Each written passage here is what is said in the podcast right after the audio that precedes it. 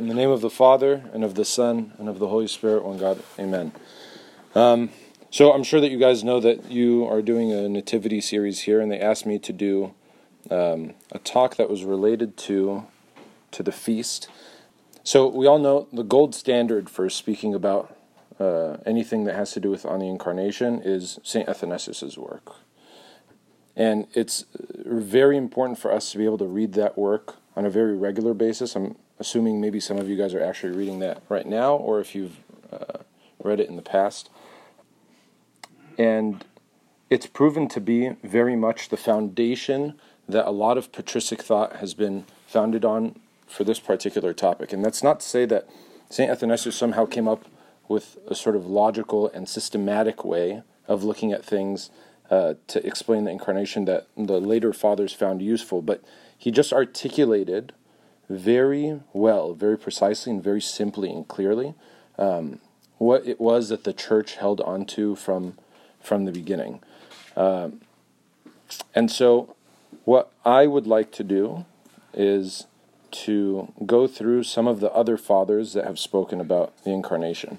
Um, again, I think that we get a lot of um, a lot of exposure to what it is that Saint Athanasius says, and the later fathers, having taken that and built on it, uh, give us a lot of things that we can really meditate and contemplate on and be able to extract certain beautiful things. And you could see how it is that they rely on that thought as well. Um, and so there's a number of, of fathers that have done this. The Cappadocians have done it. Uh, Saint Cyril of Alexandria and, and uh, you know, the, the very explicitly reference his work. Um, and so the one that I wanted to speak about today was St. Gregory of Nyssa. You guys know who St. Gregory of Nyssa is? I'm sure everyone has heard of him. I hope everyone has heard of him. Um, he's the younger brother of another great saint. Anyone know? Saint Basil. Yeah, yeah, yeah. You're a saint, right? You're a saint. So he's the younger brother of Saint Basil, and he had a number of siblings. Um, Saint Basil is one of the uh, important and most uh, widely known of them. Saint Peter of Sebaste is another one, um, and Saint Macrina the Younger, who's their older sister, who essentially taught them uh, a lot of what they know. And Saint Gregory of Nyssa was the one out of the siblings that really soaked up a lot of what it is that she said um, and was able to transform that in, in a very beautiful and uh, sort of a philosophical way. Now, most people, I would say, don't end up reading St. Gregory of Nyssa, especially uh, right off the bat, because uh, he's a little bit complex in the way that he presents things, but his system of thought is very, very beautiful. Um, the Eastern Orthodox Church actually terms him as the father of fathers. That's not something that we ascribe to him, uh, but it's the way that they would they would see how how well he can actually uh, put things together. And of course, as we know, the Cappadocians are Saint Basil the Great, Saint Gregory of Nyssa, and yeah, Saint Gregory Nazianzen, which was their friend. He was a very close friend of theirs, and so that's Saint Gregory the theologian that we hear about. Uh, in the liturgy and the one that wrote uh, the anaphora that, that is ascribed to him. So, um, before we sp- speak about the incarnation, I don't want to speak too much about St. Gregory's life because I'm sure that's somewhat easily accessible. But I want to get into his thought. And so, before we speak about the incarnation, we have to speak about the heights that humanity was called to from the beginning. And so, I want to read to you an excerpt from one of his works so that you could see how it is that man is honored uh, amongst creation and just what it was that God saw in man when he was creating him. He says, Know to what extent the Creator has honored you above all the rest of creation. The sky is not an image of God, nor is the moon, nor the sun, nor the beauty of the stars, nor anything of what can be seen in creation. You alone have been made the image of the reality that transcends all understanding, the likeness of imperishable beauty, the imprint of true divinity, the recipient of beatitude, the seal of the true light. When you turn to him, you become that which, it, it, which he is himself. There is nothing so great among beings that it can, can, can be compared with your greatness. God is able to measure the whole heaven with his span. The earth and the sea are enclosed in the hollow of his hand. And although he is so great and holds all creation in the palm of his hand, you are able to hold him. He dwells in you and moves within you without constraint. For he has said, I will live and move among them. That's the thought of man. That is what it was that we were called to be. Um, man was, as we know, he's made in the image of God, and this is no small thing. It does not only mean that man had certain characteristics that he was endowed with that were similar to God, but somehow disconnected from him. So if we see someone, for example, that's very smart, and uh, we see how much knowledge this person has. You can point at that person and say, This person is clearly very intelligent, uh, even independent of anyone else that he's associating with. Or if you see something that's very beautiful, uh, it doesn't have to be in the midst of other things that are not beautiful for you to be able to recognize that it's beautiful. It just independently can be beautiful. Uh, that is not the kind of characteristics that we are supposed to have being made in the image of God. The reason why we have something that's so wonderful and so beautiful is because it reflects His greatness. Right? So it is only in the fact that we have an association with God that we can find any of the great things that St. Gregory of Nyssa was speaking about here. Uh, man was called to mirror the tremendous aspects of God if he remained in perfect relation with God. And it should be noted here, especially for St. Gregory of Nyssa, uh, in his thought, that uh, he doesn't say that each man is made in the image of God. He says that mankind is made in the image of God. And so, one of the things that he says is it is the whole of human nature, extending from the beginning to the end of history, that constitutes the one image of him who is we, all together in perfect unity with one another, reflecting the greatness of God, could be said to be in the image of God, from the beginning of the creation to the end. And this is particularly important when we think about salvation and the role of the church. It's not one person in isolation that can sort of reach these heights and do tremendous ascetic feats and fast and pray and do many matanyas and pray the Agbeya, and then you start seeing that he uh, is exhibiting a tremendous amount of grace from God. And then we, you know, the church puts their stamp of seal of approval on him, and then he's declared to be a saint. And we say, I can never be like that. And once they declare them to be saints, it's almost as though because they're in a different tier than us, that we can't really relate to them. So they're supposed to be so relatable to us that the church says this is someone that you can actually relate to. But oftentimes, in actuality, when we hear that someone is declared a saint, they become put into this other tier. And we all separate ourselves. And the way that we uh, communicate with one another in the church as well, even when we come here on Sunday, uh, even if we're struggling in our lives the way that we are right now, um, we don't think to ourselves that we're all doing it together. It's just me, my life, and if I'm able to affect my salvation, that would be a wonderful thing. Everyone is just kind of running in parallel with one another. And that's unfortunate because that's not the way that it's supposed to be. We're already uh, so disconnected, and life very quick, quickly teaches us that um, we can't be the same as anybody else. So if you pick your favorite saint and you think to yourself, let me see if I can strive to be like this person, if I can have the heart of this person, if I can do the same sort of ascetic things that they do, uh, you'll see that that's not the case. And as a result of that, especially, I would say that this happens very commonly when people are starting out in their spiritual life um, and they don't have a good, experienced guide that's with them. Um, they'll take on certain characteristics of the saints that they read about or that they see movies about or that they read about in, in the Synaxar. So, uh, and it doesn't matter how old or how modern they are, it's something that I think is, is so common um, that we end up doing, and, and, then you'll end up beating yourself up for it as well. Um, there is uh, a very common biblical passage that we're all very well aware of but I want you to keep this in mind when we talk about this in the scheme of the incarnation as well. St. Paul, in his epistle to the Corinthians, he says, For just as the body is one and has many members, and all the members of the body, though many, are one body, so it is with Christ. For by one Spirit we were all baptized into one body, Jews or Greeks, slaves or free, and all were made to drink of one Spirit. For the body does not consist of one member, but of many.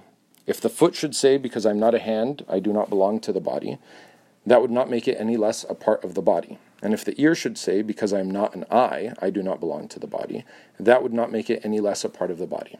That's like me saying, Because I am not St. Macarius the Great, and I don't have his heart, and I don't do his works, that I'm not a Christian, or that I'm a bad Christian. And I would say that that's very common, that we think that way. And of course, theoretically, this makes sense to us, right? If we think, it makes sense that if I am a foot in the body of Christ, that I can't be the hand. But it's a lot more striking if I think to myself, I, as Peter, recognize that I cannot be St. Macarius, because I'm not, and he's not me. Uh, but we're all united in the body of Christ, the church, and it is in this that we find the fulfillment of our roles towards humanity, the role that we are supposed to effect towards one another for the salvation of all. Again, St. Paul says, if one member suffers, all suffer together. And if one member is honored, all rejoice together. Now, keep this in mind as we examine one of the beautiful reasons of the incarnation, because all of these issues are related to one another. And, and St. Gregory of Nyssa lays this out very beautifully in his writings as to how all of these things are related. How the fall is related to the church, how the church affects certain parts of the salvation through baptism and the Eucharist, and what it is that we are to expect in the end. Uh, he says the fact of being created in the image of God means that humanity, right from the moment of creation, was endowed with a royal character. God is love and source of love. The divine creator has drawn this feature on our faces too. In Cappadocian thought, uh, and very much in the fourth century, the face has very much to do with a person's identity. And so, if you recognize somebody as who it is that they are, it has something to do with their face. That the word that they would use in the fourth century was prosopon, which ended up sort of falling out of favor when they refined uh, these Greek words a little bit more in the fifth century. But at the time when he's saying this, that the, that love is imprinted on our faces. This is how we recognize each other and how we can see God in one another as well. It's not simply a feeling, and it's not even an attribute, because we know that God Himself is love. When man, when man fell, all of mankind fell as a whole. And man did not simply fall slightly. The image that St. Gregory says is of a rock that's on the side of a mountain, and once that just becomes a bit detached from the mountainside, starts plummeting down. And it's hitting the rocks all the way down and it's falling by the force of its own weight. So gravity's pulling it down and it's falling, and as it's going down, it's being crushed. And this is what happened to man. Man, who was united with God and within himself, grew more and more separated from God and from his fellow man. This was not because he chose evil, as though evil is a thing that can be chosen. Evil is not something. Evil, as I'm sure that you guys have seen that very popular YouTube video about light and darkness, and evil is the absence of good, right? And this is very much characteristic of St. Gregory's thought, is that it's the absence of good that man chose. He chose not God. He didn't choose something that was substantive. Only in God is there light, and only in Him is there life and freedom. And freedom is a very tricky concept. Freedom, the way that we think about it in our lives now, is the ability to choose between two things. Here in America, we love speaking about freedom, and freedom essentially has transformed itself here to doing whatever it is that you want. That's the idea of what freedom is. And because of that, it's colored the way that we think about free will and what free will meant for Adam and Eve. And that's not the case. It's not just the ability to choose anything that you want. That's not free will. The way that the fathers speak about it is that because we fell, we became enchained. We became imprisoned. We were closed off. It's like someone that has a, a drug addiction. If you put a drug in front of them and you ask them, choose to either do drugs or not do drugs, and they are a drug addict, because of their psychological and physical dependence on it, they're going to choose it. They will choose the drug. That's not freedom. That person doesn't really have freedom. And so it's not a matter of just freedom of choice, but real freedom is being separated from anything that's holding you back from getting to God. Man was deceived in eating from the tree of knowledge of good and evil, and that's not to say that he didn't know good before then. It's really funny because when we think about Adam eating from from that tree, it's very clear to us. Okay, he ate something, and at, through some sort of an effect, he knew what evil was. But we never think about the good part. Why is it called the tree of knowledge of good and evil? Why not just the knowledge of evil? Anyone ever think about that? St. Gregory of Nyssa, he says that it's because the, the, the image of something that's good is what covers evil. So that sin looks like it's so tempting to us. Because if we actually knew that it was evil, if we saw it for what it was, we wouldn't do it. Right? If you knew what evil was at its core, you wouldn't do it. And so you can take something that looks so appealing and so alluring. And you see this in your own experience, right? It feels good. It pulls you towards it. If you truly felt what it was, you just wouldn't do it. Man, however, was called to know only good in its purest sense, to know God and man in the purest of ways. So, why was man tempted? If he had this access to God, if he had this, um, this knowledge of being able to experience God in this pure way, what brought on this temptation? The devil saw something in man that he didn't have. We all know that we say that the devil fell out of pride. But out of pride of what? We say that he wanted to be what? Like God, right? Who is like God? We're like God. And so many of the fathers, when they talk about the way that the devil viewed man, in the beginning, they will actually say that the reason why the devil fell was because of us. He saw the great glory that was given to man. He, who was the highest spiritual being, saw what God gave to us, which was his image. He made us the crown of his creation. We were the last to be created, the head of the physical and the spiritual world. And the devil saw this and he didn't like it. How could something that's not just spiritual. How can something that's physical be greater than Him? How can something that isn't at the throne of God be able to contain His image? And so, this is what the fathers say was the devil's envy of us. That's why he attacks us so aggressively. Because otherwise, there would be no reason for him to if we're lower than him, if we don't have what it is that he has.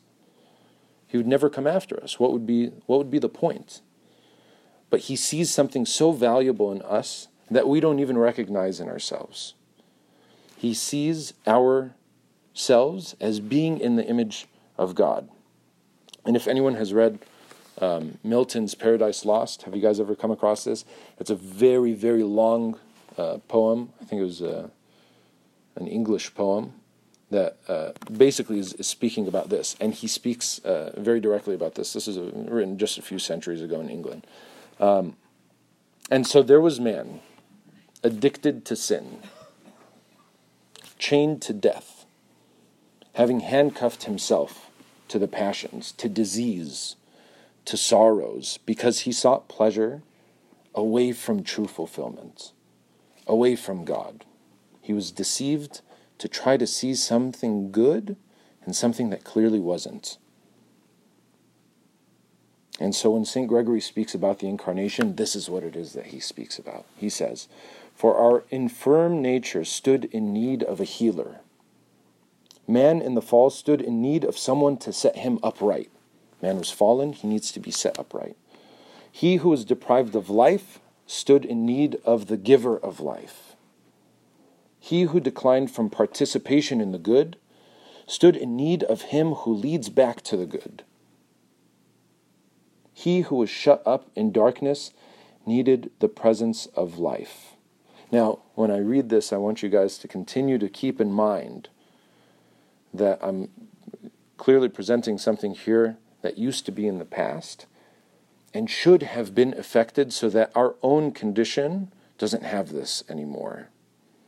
But it still does, and we're going to talk about that. He says, The captive sought the Redeemer, the one in bondage, the fellow struggler. He who is f- held fast in the yoke of slavery, the liberator. Were these small and unworthy things to importune God to descend to visit human nature since humanity was in so pitiful and wretched a state?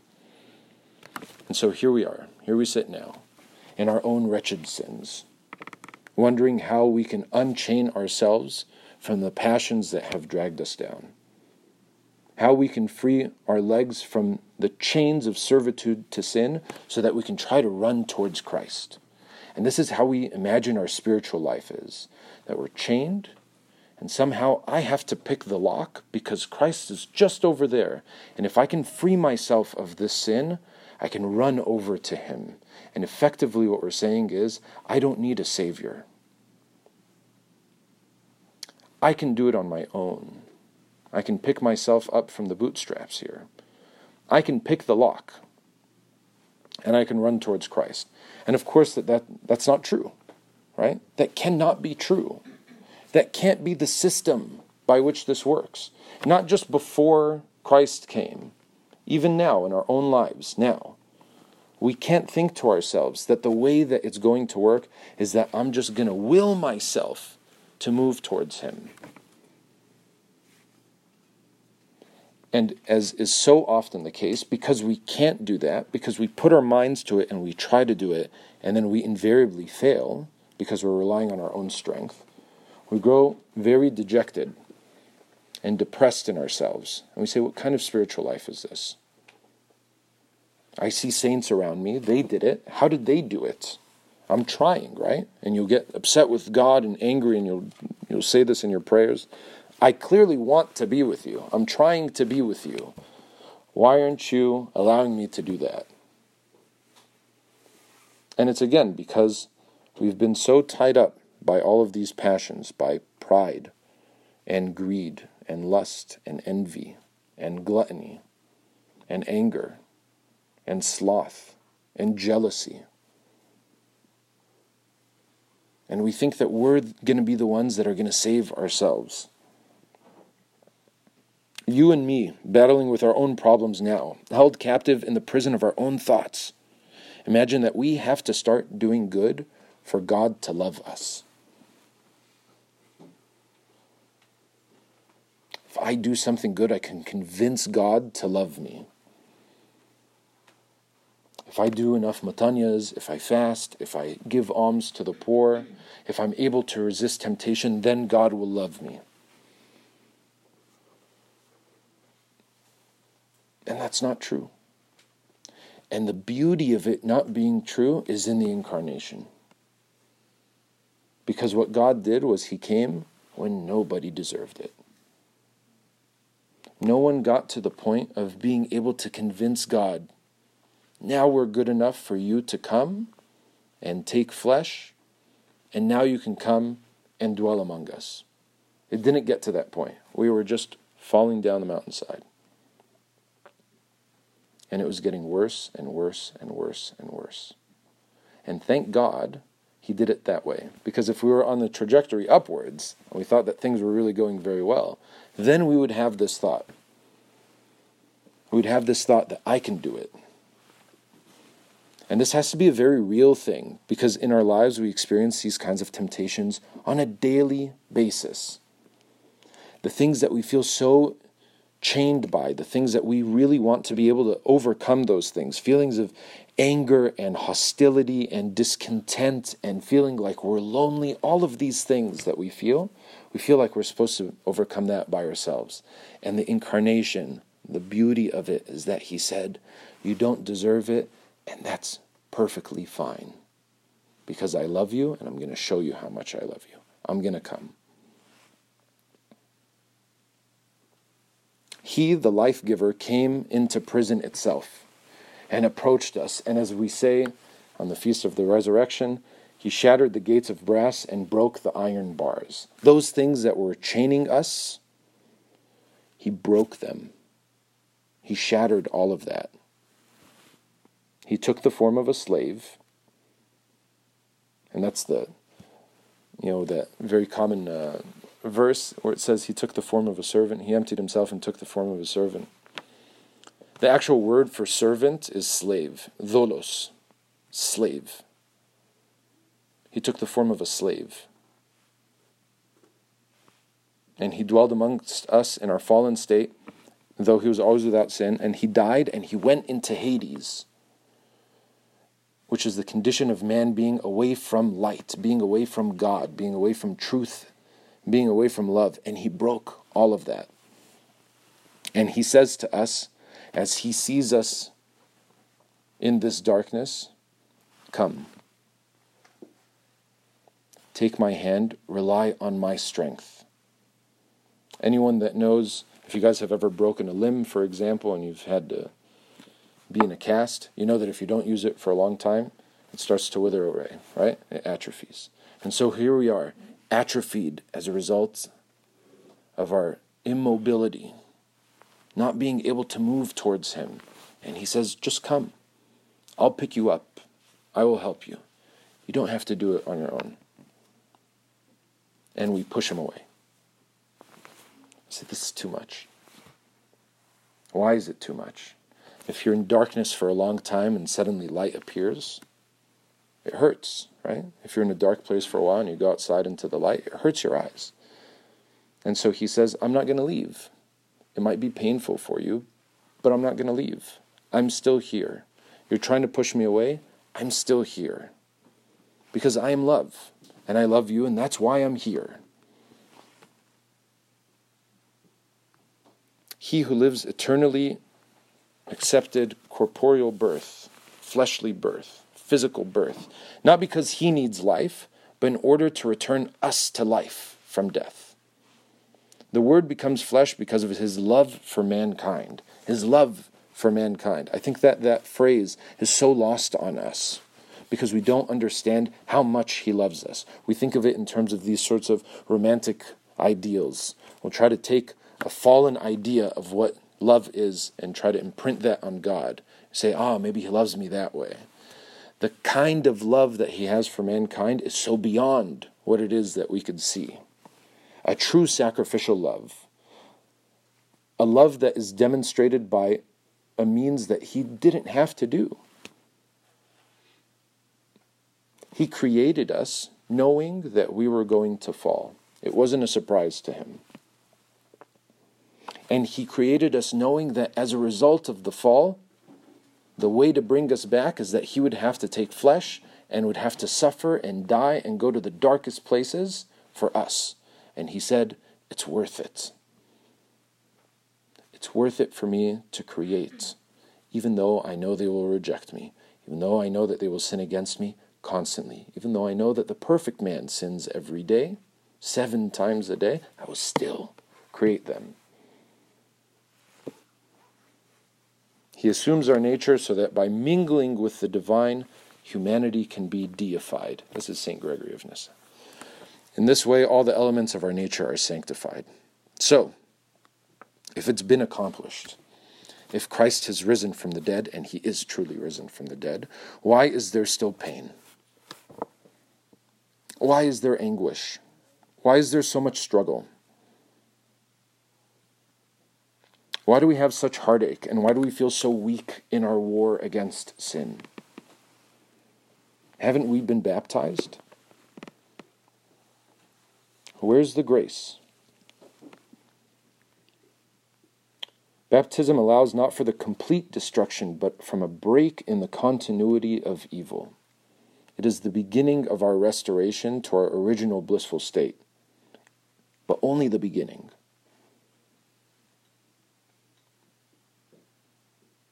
The grace testifies that man has been pardoned and shown mercy, but not that he's become truly virtuous. It's not because Christ rose from the dead that suddenly we're all perfect beings. It's not because of that that suddenly I'm perfectly humble, or that I no longer struggle with lust, or I don't get angry with people.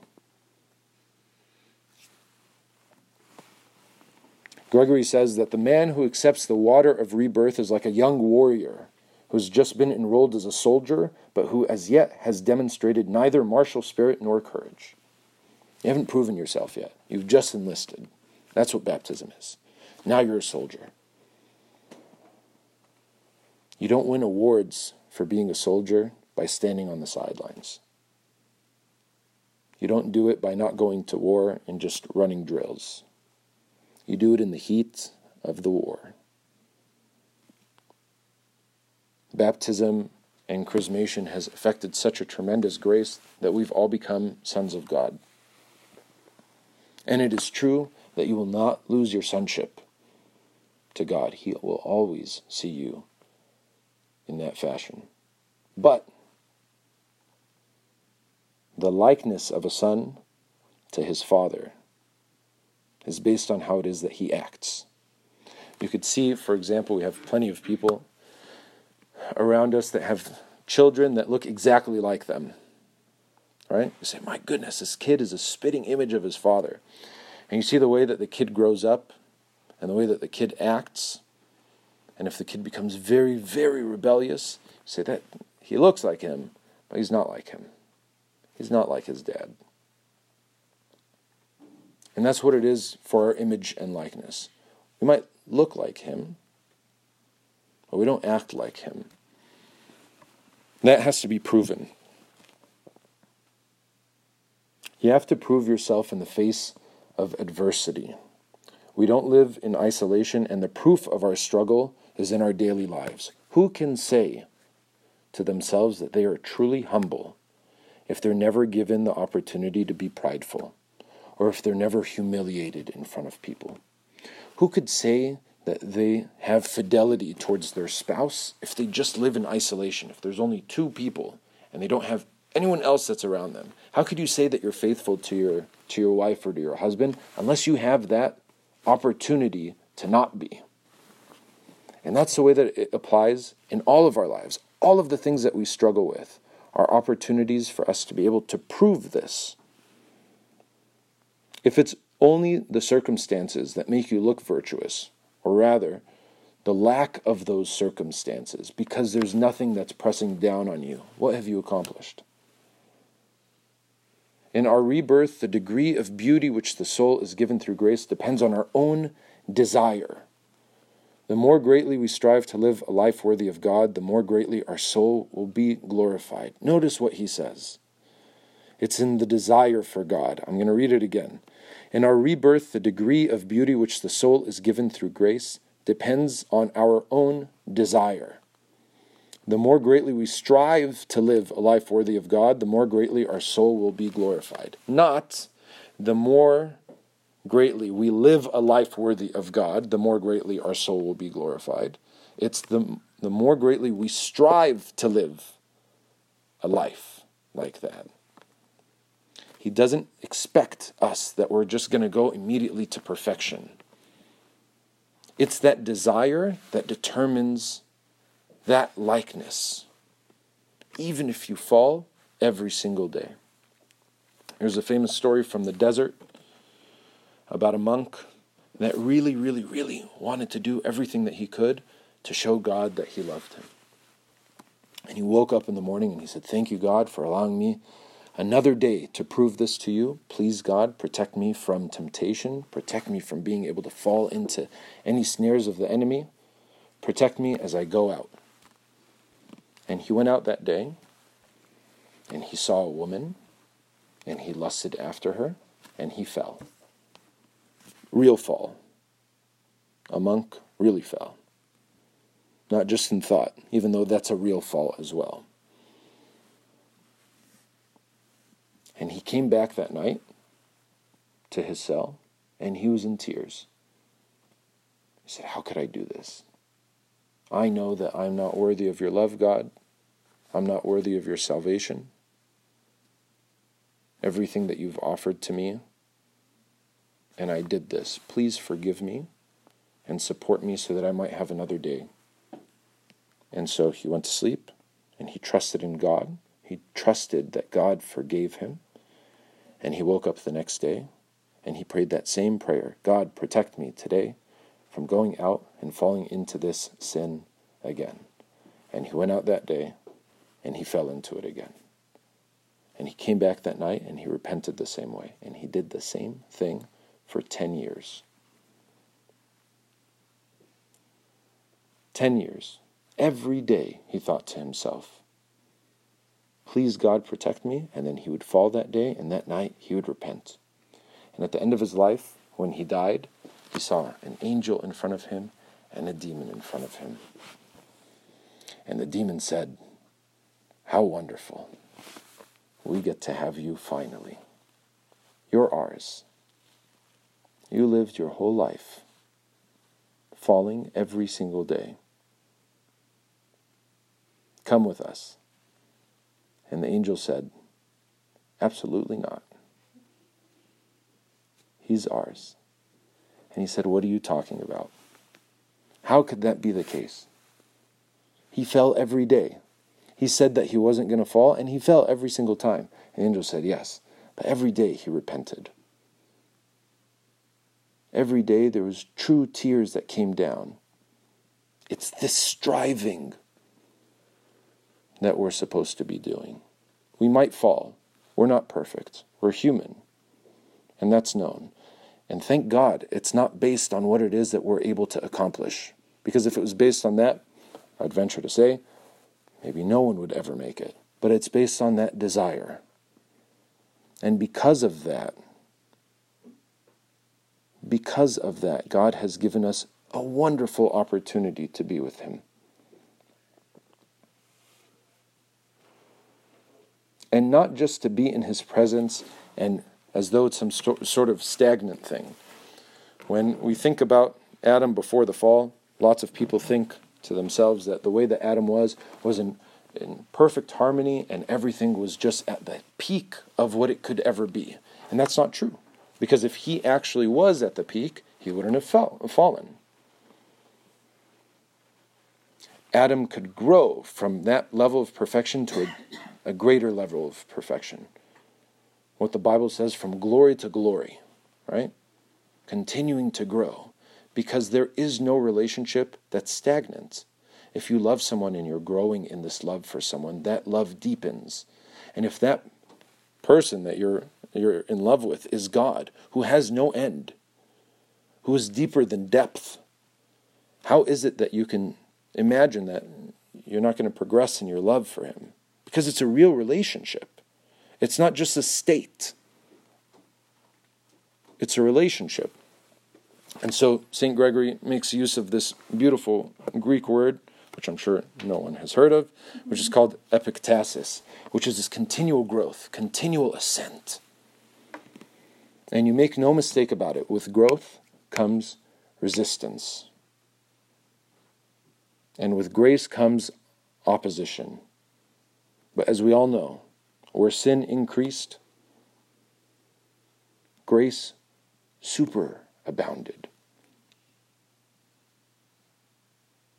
Why is there still death? Gregory says it's because Christ established the path to rebirth through death. If we want to be reborn, we must die. We have two deaths. We have the death here in water, in the water of baptism, and the death that everyone else has in mind when we say death. Gregory gives this wonderful image of why it is that the devil is still fighting against us. He says, Christ went, and if you can imagine that the devil is a very long snake, and he cut his head off. If you guys have ever seen any sort of lizard or a snake or something like that, when you cut their head off, or even a chicken, they don't just die, right?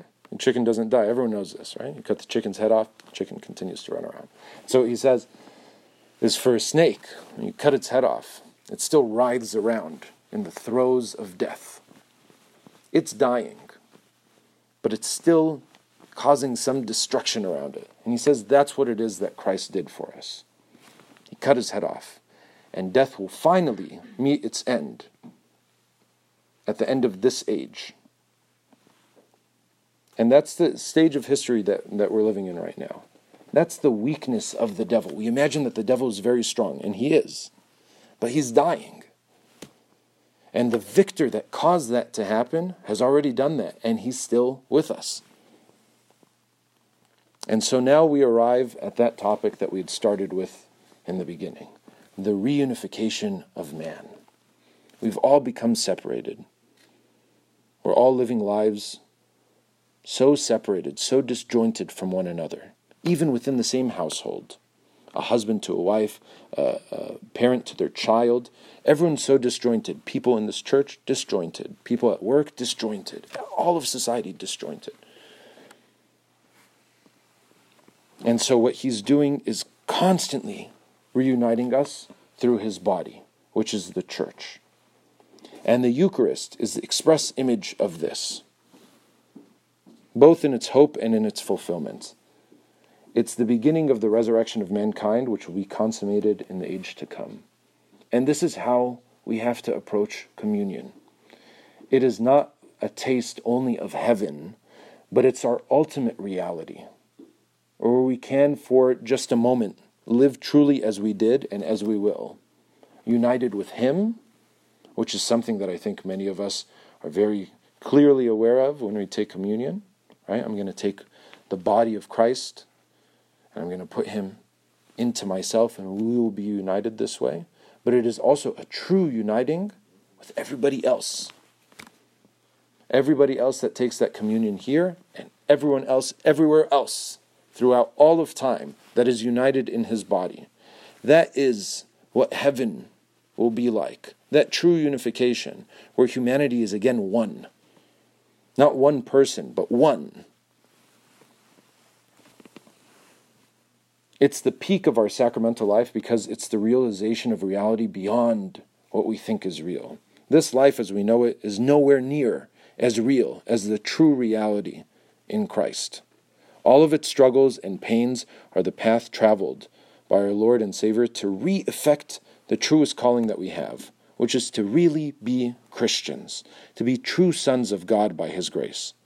And this is all effected because He took flesh, because He came when we did nothing to deserve it, and He offers it to us freely. And glory be to God forever.